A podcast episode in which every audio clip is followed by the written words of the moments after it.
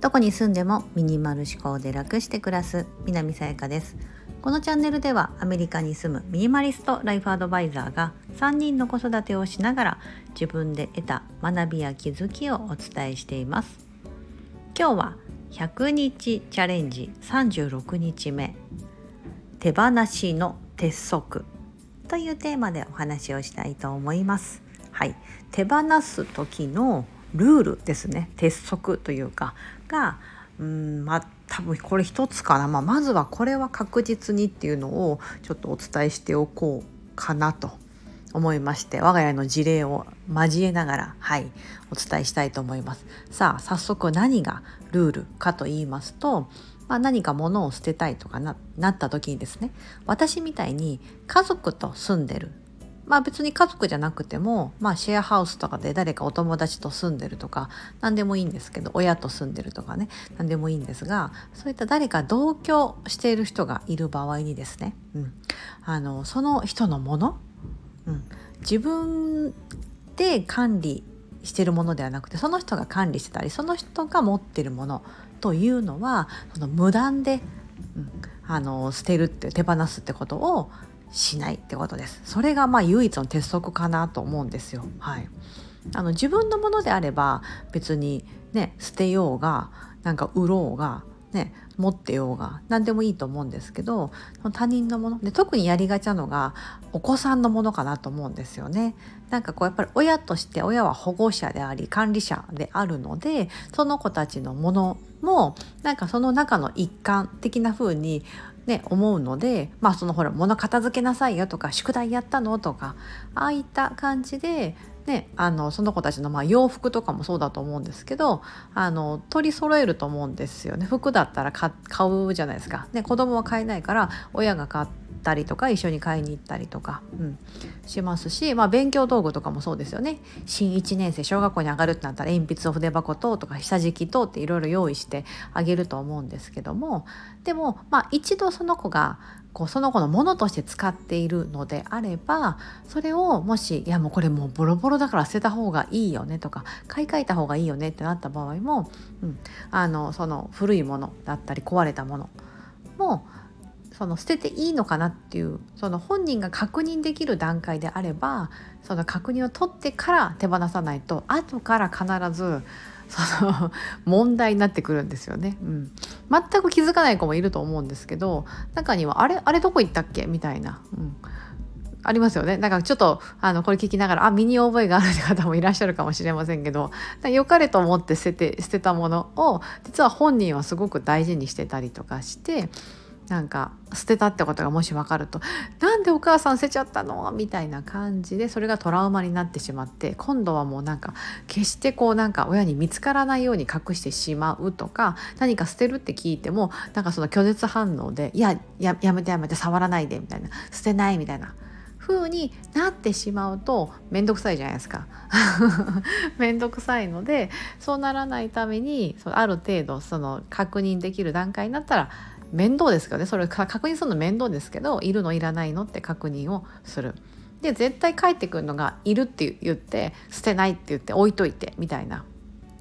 ことになってくると思うんですけども、まあ、そこはあの多分親からだったりとかその、まあ、同居してる人だったりとかある程度こう影響を与えれる部分もあるのかなと思うんですよね。うん、なんか言っても言っても捨ててくれないんですってよく私もご相談受けるんですけどその場合ってなんかこうなんだろうな意外とそのお母さんだったりとかお父さんがたくさん物を持ってるのになんか子供の分だけはなんかやたら減らしなさいって言ってくるとかなると子供も多分納得いかないと思うんですよ。なんで私だけなんで僕だけ捨てなきゃいけないんだとお父さんお母さんいっぱい持ってんじゃないかここにいいみたいな。ね、子供というのは親のやっぱりその親をこう一つのこうサンプルというか、うん、こういう風になるもんなるんだなとかこうするんだなみたいな、うん、親の真似をすると思うので、うん、なのでその親がたくさんものを持ってるもうバーッといろんなコレクション並べてる靴をだーって持ってるってなった時にそうなんで僕だけこんだけしかないんだ私はこんだけしかないんだっていうふうに思ってしまいがちかなと思うのでだったらそのお母さんもこれをもうこれいらなくてこうこうこんだけ捨てるからなんかほらここにあ溜まってるものさ一緒に捨てないみたいなこのタイミングで一緒にどう？みたいななんかこうさ一緒にね一緒にやってみるみたいなのもいいと思いますし、うん、なんかそういう風にしてできたらいいのかなと。うん、なんですけどその小さい子ですよね。まだ幼稚園にも行っていないような2歳とか、まあ、3歳ぐらいになるとあれですけど、まあ、それこそ赤ちゃんとか、うん、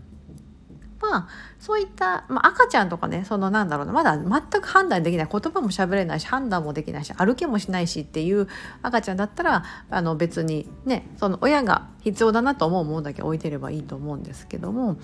23歳まあ2歳はあれだな3歳ぐらいになってくるとですね勝手にそうあのものがなくなってると後からこう記憶がそのその頃からだいぶ記憶があの定着してきたりするのであれ？みたいな。この間ママが買ってくれたあれはどこ？だったりとかここにあの私が描いたこの絵はどこ？みたいなとか、うん、いうふうになってくることも多いと思うんですよ。そう成長とともに。そうなってくるとでもそれで本人に確認したところでですね3歳ぐらいの子にねこれいる？いらない？みたいに言っても本人判断できないからいるって絶対言うと思うんですよ。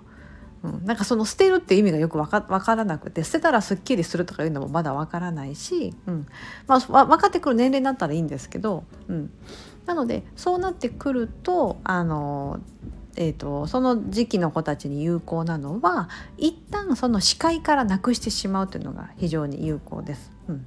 あの普段なんかなこうおもちゃでこうじゃ遊んでますちょっとなんか違う部屋にいてなんかやってるじゃあその間にですねそのもうママとしてねいらないなと明らかにいらないよなみたいなもう全然遊んでないし壊れてるしとかいうのがあったらパッとそのそこでですねこう取って目につかないところ、まあ、クローゼットの奥とかお尻の奥とかに一回しまっておくと。うん、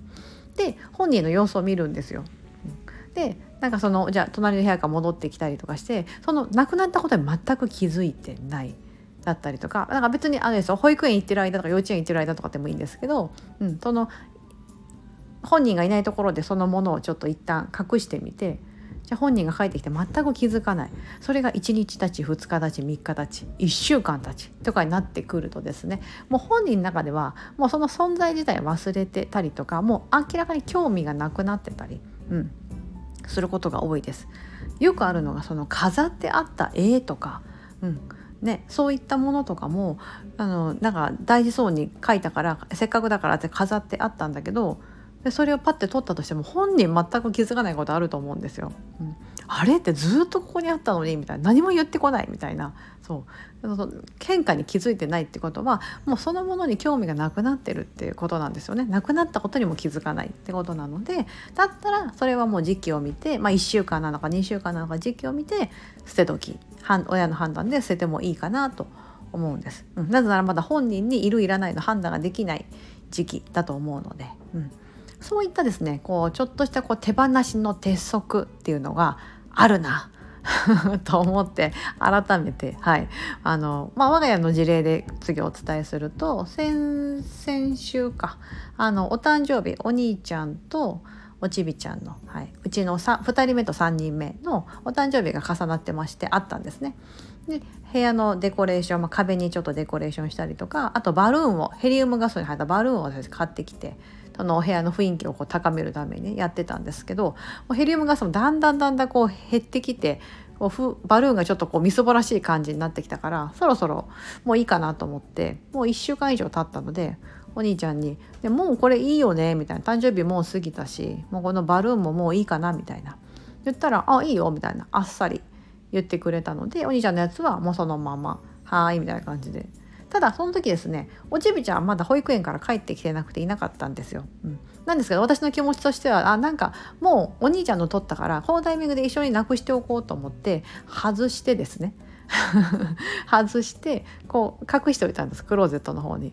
はい、さあ結果はどうだったかと言いますとですねなんとおちびちゃんはですね保育園から帰ってきてそのその時は全然気づいてないんですけど夜になってですねその日の夜になってあれみたいな感じで私のユニコーンがないとユニコーンってあのユニコーンのこうバルーンだったんですよね。私のユニコーンがないって言い出して「あ覚えてたんだ知ってたんだ」みたいな感じで「あああるよあるよ」みたいな感じで私がクローゼとか出してきて「はい」みたいな感じでやってで本人も「あよかったあった」みたいな感じだったんであまだ本人としてはあってほしいものだったんだと思って元に戻したんですけども、うん、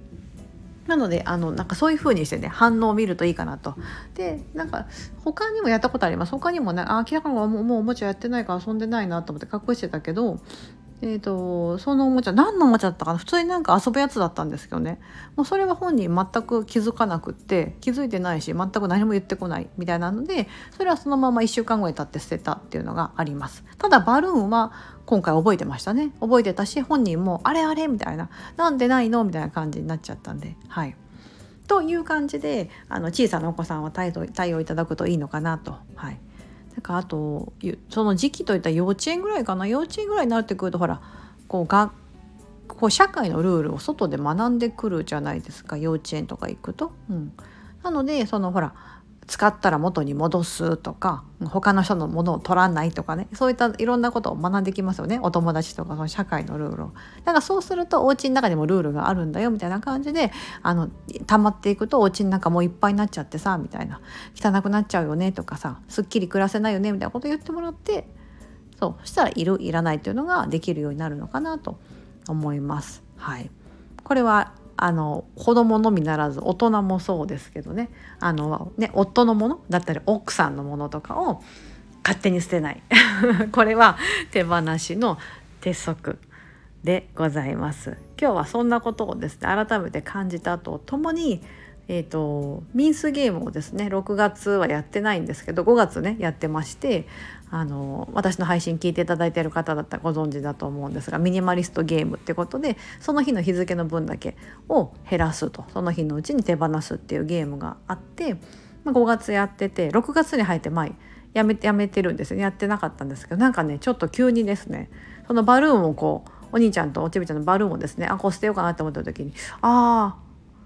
ちょっとこの5日間やってなかったんで5日間分今日まとめて手放そうかなみたいな感じで1から56月の5日なんですけども6月の5日になると1から5足したら15だったんでよし15個いこうみたいな感じで15個バーって集めてですね ありましたすごいありました全然まだあったミンスゲームで6月5月末までですね終わったのに500個以上1ヶ月の間に減らしたのにまだ全然出てくる。いやもうだまだまだあるんだって思いました改めて。はい。まあそんな感じですね。ちょっとミンスゲームも密かに自分でやってみようかなと思いながらやってる感じですが。はい。今日は100日チャレンジ36日目手放しの手則というようなテーマでお話をしてみました。はい、何か手放す時特にお子さんのものはなんかそういったルールを持ちながらやっていただくとうまくいくんじゃないかなと思います。ここまでお聞きいただきありがとうございます。素敵な一日をお過ごしください。